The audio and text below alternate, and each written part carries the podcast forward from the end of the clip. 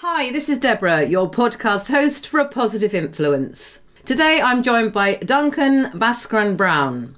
After 20 years of overdoing it, Duncan cleaned up his act, trained with the Easy Way Clinic, and now he spends his time helping other people push overindulgence out of their life. Duncan, thank you for joining us today. It's a pleasure. I'm really looking forward to it. Good. So, I understand we're going to talk about cake, wine, smoking, and anything else we have a habit of overindulging in. Well, I do like wine and sometimes have cake. So, can you tell my listeners what this is all about? Yeah, so uh, for me, my kind of overindulgence career, it started in that uh, very socially acceptable way, you know, with dairy milk chocolate and biscuits, hobnobs, you know, and cake and all of those kind of things. And that's that's what I started uh, getting into when I when I was younger. But you know, eventually I grew up a little bit and found that no, it wasn't cutting it anymore. That's when I discovered alcohol and everything was like, woohoo, or at least I thought it was. Um, off the back of that, I, I developed a lot of other bad habits, particularly around diet, smoking. I took a few drugs in my time. Um, lots and lots of really bad stuff, which I'm sure we'll get into. But as you said in your introduction, a few years ago, I cleaned up my act, trained as a therapist, and uh, yeah, now I help people. Oh, that's tremendous. My phrase is I try and do everything in moderation. But what are your thoughts on that? I don't know. If I'm feeling cheeky, I'd probably say the road to hell is paved with moderation. uh, I mean, I, I, kind of I get where you're coming from. I, I, mean, this you know goes all the way back to Aristotle, doesn't it? You know that actually the secret to life is to be between the two opposites. So you don't want to be too temperate and you don't want to be too intemperate. You want to find that middle ground. And I, I, I do genuinely believe that. You know, I am not against indulgence, I'm against overindulgence. I think the very real danger with saying everything in moderation, including moderation, is that we've sort of lost this idea of what moderation actually is these days. I mean, you're like, you can get birthday cake ice cream, right? And if you think about that, that doesn't really make sense because you eat birthday cake on your birthday. Yet we now kind of consider birthday cake to be something that you can have every day. And it's therefore we've we've kind of really lost touch with what the word moderation actually means. So I try and live a moderate life, but most people think I live like a monk. Okay. Well, what's your definition of overindulgence then? Overindulgence is doing anything to the point where it becomes a problem. And unfortunately, with the kind of supernormal stimulus that you can find lying around all over the place in our, in our lovely modern world, it, it's actually quite easy to develop problems not doing too much of anything in particular. So, yeah, any overindulgence is, is anything that gets in the way of you being the best version of yourself. And does that sort of cover things like gambling, watching too much TV, computer games, things like that? Or is this more about what you yeah. eat? I mean, you can you can look at it in a very reductionist way and sort of like talk about anything that operates on your dopamine system is is going to have that kind of compulsive nature to it. So yes, absolutely that includes gambling. Absolutely that includes watching too much TV, playing computer games, Facebook, social media, um, as well as the things that we would think of more traditionally as being compulsive, such as you know overeating, alcohol, drugs, cigarettes. But yeah, absolutely. And and again, you know, I'm I'm not against watching television. I have Netflix. I have a sofa. I just try and treat them as something to do occasionally, not as a full time job. So the people coming to you for help are those really who are saying, hang on, I feel I'm doing too much of this or too much of that. How can you help me?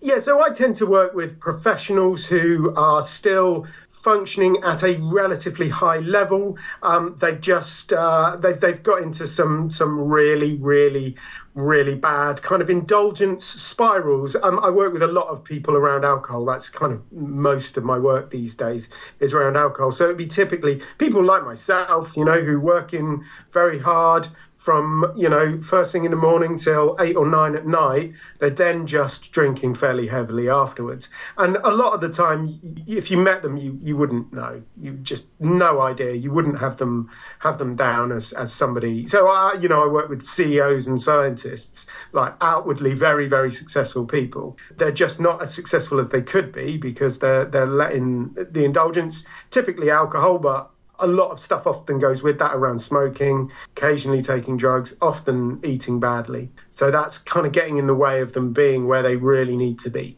What do you do you actually have to do something or is it all mental or are there actions? What do you advocate? So I like to talk about the three bullet holes of change because, you know, I think that sounds macho. Go on then, Duncan.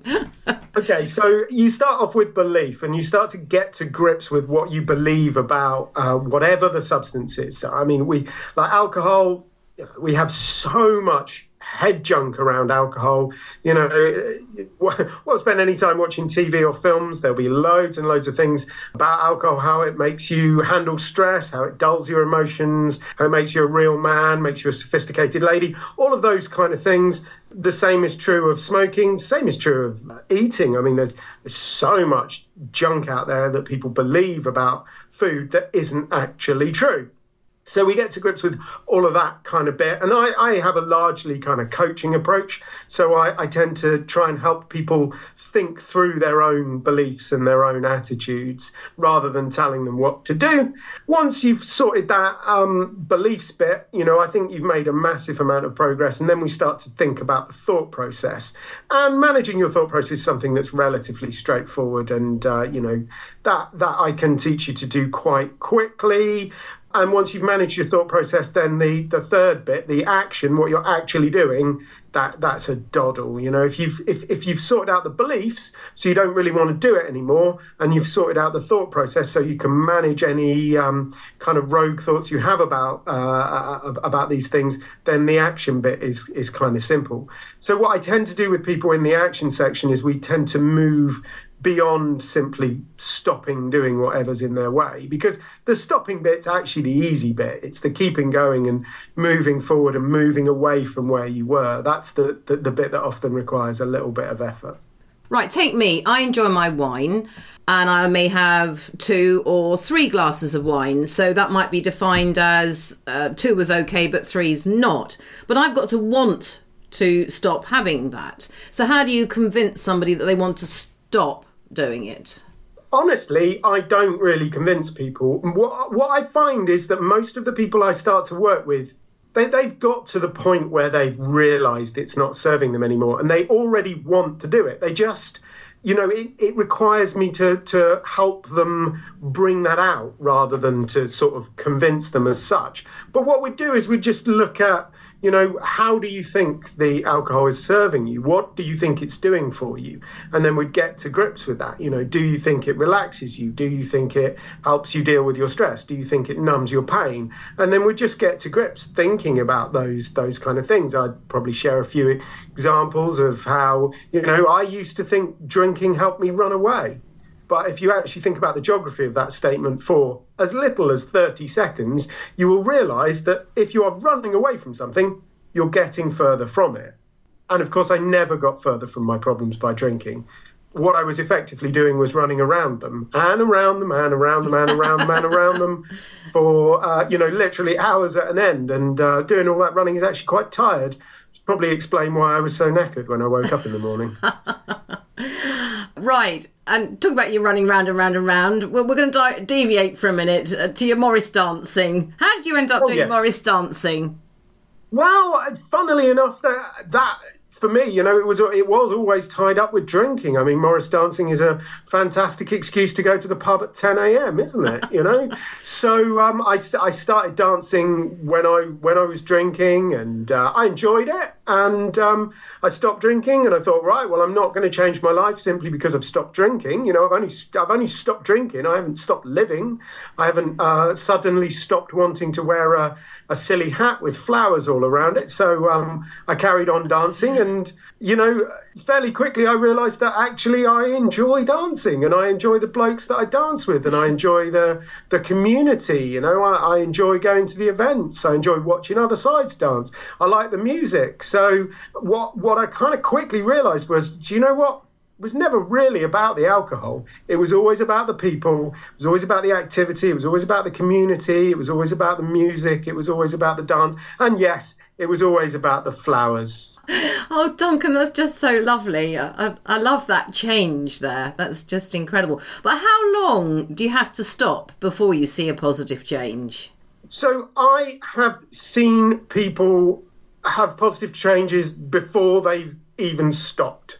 You know, I was working with somebody uh, the the other day, and we were sort of, uh, you know, preparing them to stop, and they were already a different person by the time we'd gone. By the time we'd worked through those beliefs and attitudes, and they'd realised how much it was holding them back, they were already kind of bursting at the leash, desperate to kind of like just get on with it and get into this new life and and actually start to use their time better and have more energy and all of that kind of stuff. So I, I think part of the problem is people focus too much on the physical and physically if you don't drink you will wake up feeling better the next day if you don't eat a load of junk food, you will wake up feeling better the next day. If you don't smoke, you will wake up feeling better the next day. So the physical side of it, it's very, very quick. But I think the mental side of it is actually much, much bigger. That kind of sense of freedom, that sense of relief. And that, uh, as I say, that can happen before you even stop. So,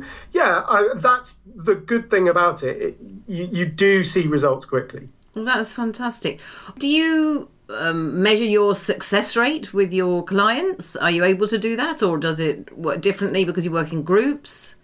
Yeah, so I, I mean, I, I try and keep up with, with my, my clients, and I try to um, you know work with them over the long term. So yes, I I try and keep an eye on them. It's not always possible. Um, you know, if I'm interacting with somebody in a kind of very one-off way, it's not always possible to track them. Sadly, I I don't have the resources to do that, so I I can't give you a a, a nice, neat, um, definitive uh, you know result. But I am I am pretty confident in terms of uh, you know stopping smoking, I can beat things like Champix and nicotine replacement therapy because they're only about you know 15, 16 percent effective, and it's not hard to beat that, is it? No, no, not at all, not at all.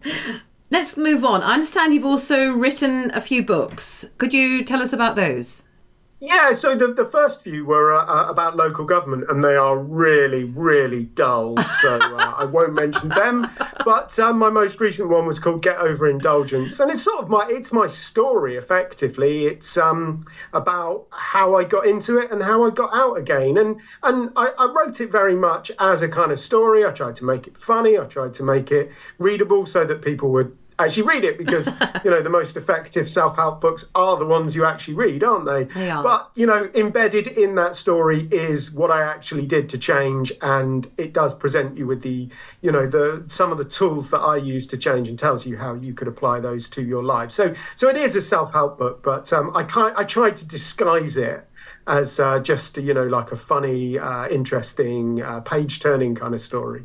Thank you duncan Duncan, one other area I'd like to cover is what do you do if a friend or a partner is addicted to something, well, whether it's alcohol, drugs, smoking, just general overindulgence, as we're, we're talking about, as well as addiction. How would you uh, help there?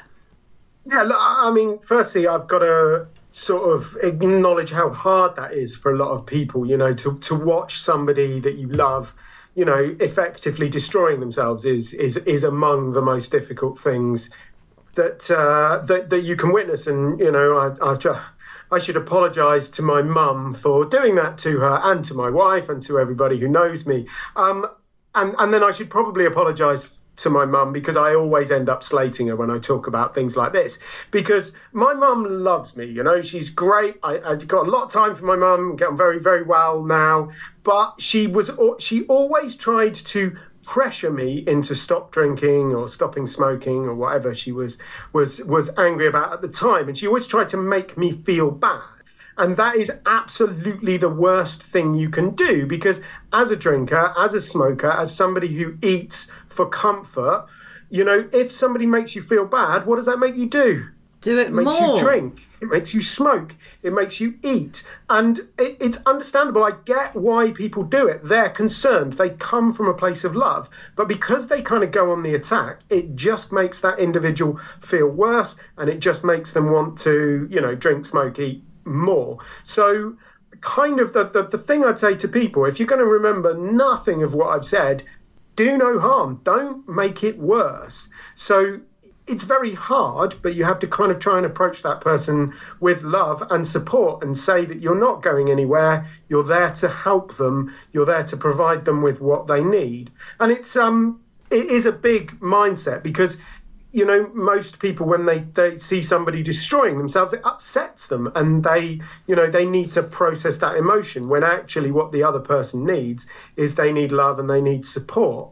So i guess the the, the first thing is is you know try not to make it worse. And I know nobody intentionally tries to make it worse, but that does seem to be quite a common reaction with people. So don't make it any worse. Secondly, you know, get educated. There's a lot of there's a lot of good uh, information out there, and you can start to understand what that person's going through, and you can start to understand the process that they need to go through to to to change. And that way, you can genuinely support them, and you can just kind of push them in the right direction, show them examples of people who've come out the other side. And thankfully, there are a lot of them. You know, there's a lot of celebrities that that um, that that have cleaned up their life. So. Uh, look at the kind of sports that they're into, the um, the kind of the films that they like, because you will be able to find some actor or some sports person who's cleaned up their life. Show them an example of somebody who's gone from where they are to somewhere great. So if they like snooker, you know, point them in the direction of um, uh, Ronnie O'Sullivan. He's a fantastic example and a great advocate for for clean living. And uh, you know, his career has has gone from strength to strength. If they like politicians. Oh, nobody likes politicians. Uh, but no, no, David don't- Cameron no, stopped smoking, and I think he's all the better for it. Don't go there. But going back to alcohol, um, I do have some first-hand experience uh, of, of this with a loved one, and the, the problem is how long do you help them for uh, if they're not willing to change? Yeah, I, I'm. I mean that. Ultimately speaking, that is not a question I can answer. I can offer you some some positive news though. So I was reading a study not so long ago, and it was talking about rehab in America. And of course, in America, you are much more likely, if you're connected with the court system, to be mandated to attend AA or to go into a proper rehab facility. Um, and the statistics for for rehab they're not great. I mean, it's not like they're curing everybody, but the one thing that really stuck out to me was the people that are forced to go there by the court are just as likely to succeed as the people that choose to go there. And that gels very much with my own kind of anecdotal evidence. And I know that the plural of anecdote is not data, but I've met a lot of people who, shall we say, have been forced is not the right word for it, but uh, look, I'll be honest with you. I meet a lot of blokes, right? And they come along because they know it's the only way they're going to get any peace and quiet. And they don't expect it's going to work. And they, they come along and they, they're just doing it to, to shut up their significant other. And they think, you know, it's not going to have any effect on me. I'll just go along and listen to this. And then she'll leave me alone for a couple of months. And honestly, the people that start with that attitude, they're usually just as lightly, and sometimes I think even more lightly, because the thing is, deep down inside, they know that it's not serving them, but they they they kind of put this front up against everybody because they're getting a lot of criticism. They're putting up this front about how they enjoy it, and they meet me and they realise that we're not that dissimilar, and that actually I spent years and years and years doing that, and that um, actually they're among friends, and that re- they drop their guard and they drop it, uh, you know, pretty quickly in in some situations. So I guess what I'm saying is the the good news is that if you can get people to some sort of treatment, even if they go kind of unwillingly, there is a chance that they can be successful. And if the treatment program is is any good, you know, there'll there'll be a good chance they can be successful. Duncan, thank you for that. That's just so positive. It's just such a good to know that that's out there. Yeah, yeah. Well, look, you know, anybody is capable of change, and it's a sad myth that you know buzzes around the internet, it buzzes around society. I mean, you could get all conspiratorial about why maybe the government doesn't want you to know that you can change. But the thing is, people can change. I've seen it. I've seen people go from you know four bottles of wine to massive success. So, you know, change is possible. That's, I guess, the greatest message we can share with people. Absolutely. Well, I'm I'm an optimist. Uh, my glass is always half full, and I like. Well, to... let's hope it's not half full of wine, eh? Yeah. Do you mind? It's a bit early. It's only half past eleven. oh dear, oh me. Right. So let's carry on now and talk about. Um, you had a stint as a mayor of your hometown. How on earth did that happen? Yeah. So um, I I got involved in politics really, really early on. I was involved in the British Youth Council, and uh, that was kind of more small p politics, so not really party political, just, you know, trying to change the world because. Uh, yeah, well, I am a little bit of an iconoclast, a little bit of a rebel. Uh, you know, I can I can see things that are wrong with the world, but always wanted to try and change them. So um, I, I sought out politics early as an opportunity to to to change them. So uh, you hang around kind of these political circles for long enough and you end up joining a political party. And if you spend long enough in a political party, somebody somewhere will tell you to stand for office. Uh, I first stood in a local election when I was 22. Got elected to my hometown council uh, when I was 26 and became mayor of my hometown at 31 and yeah, it was a it was a very very interesting experience. I met an awful lot of really amazing people, and I, I mention it quite a bit in the book because right. I think it is a is a good contrast that a lot of people would looked at me. They thought I was incredibly successful, that I did a really good job as being mayor, and you know I'm not going to argue with that. But you know, underneath all of it was a lot of wine and a lot of bad dietary choices oh, no. you and a lot of smoking. and um, I know that the way I am now, you know, completely free of all of that junk, I would have done a much better job. Well, you better go back now and become prime minister then, you know. no, I do. Oh, yeah, I'm sure. There's a poison chalice. but I do understand what you're saying. I feel the same way. Sometimes I read the news and think, oh, I really wish I could do something, fix the world. And sometimes I, I just basically turn it off uh, because I just feel that I can't solve that problem and try and solve problems closer to home. Uh, in, in I think that's way. a really good idea. I mean, I don't, I don't watch the news anymore. Gave up on that a while ago. In fact, I was um, stood outside uh, school talking to a couple of mums of my daughter's friends, and they were talking about watching the news in the morning and how it starts the day and makes you all depressed. And I was like, no, I just watch cartoons with Leela. It really cheers me up. We start the day in a positive mood. But yeah, avoid the news. And yeah. you know what? You can't solve all of the problems. There are a massive amount of problems in the world. You can't solve them all, but you can solve one, you know. And I just, uh, all I really try and do is show people that there's another way, you know, stand in my truth show them that there's an example uh, of of how to do things differently and you know what 7 billion people on the planet i'm not going to help them all but yeah, the, the the one person that I had a coaching session with yesterday who uh, recently told me that she doesn't think she'd be alive if it wasn't for me. You know, that's oh, Duncan, that's, that's reward enough. Oh, that is that is. You really are making a difference to others' lives, and that's what this podcast is all about. It's a positive influence that people, everyday, ordinary people, are having on others' lives, and um, and I think you know you've really got to kind of like notice the ripple effect with that.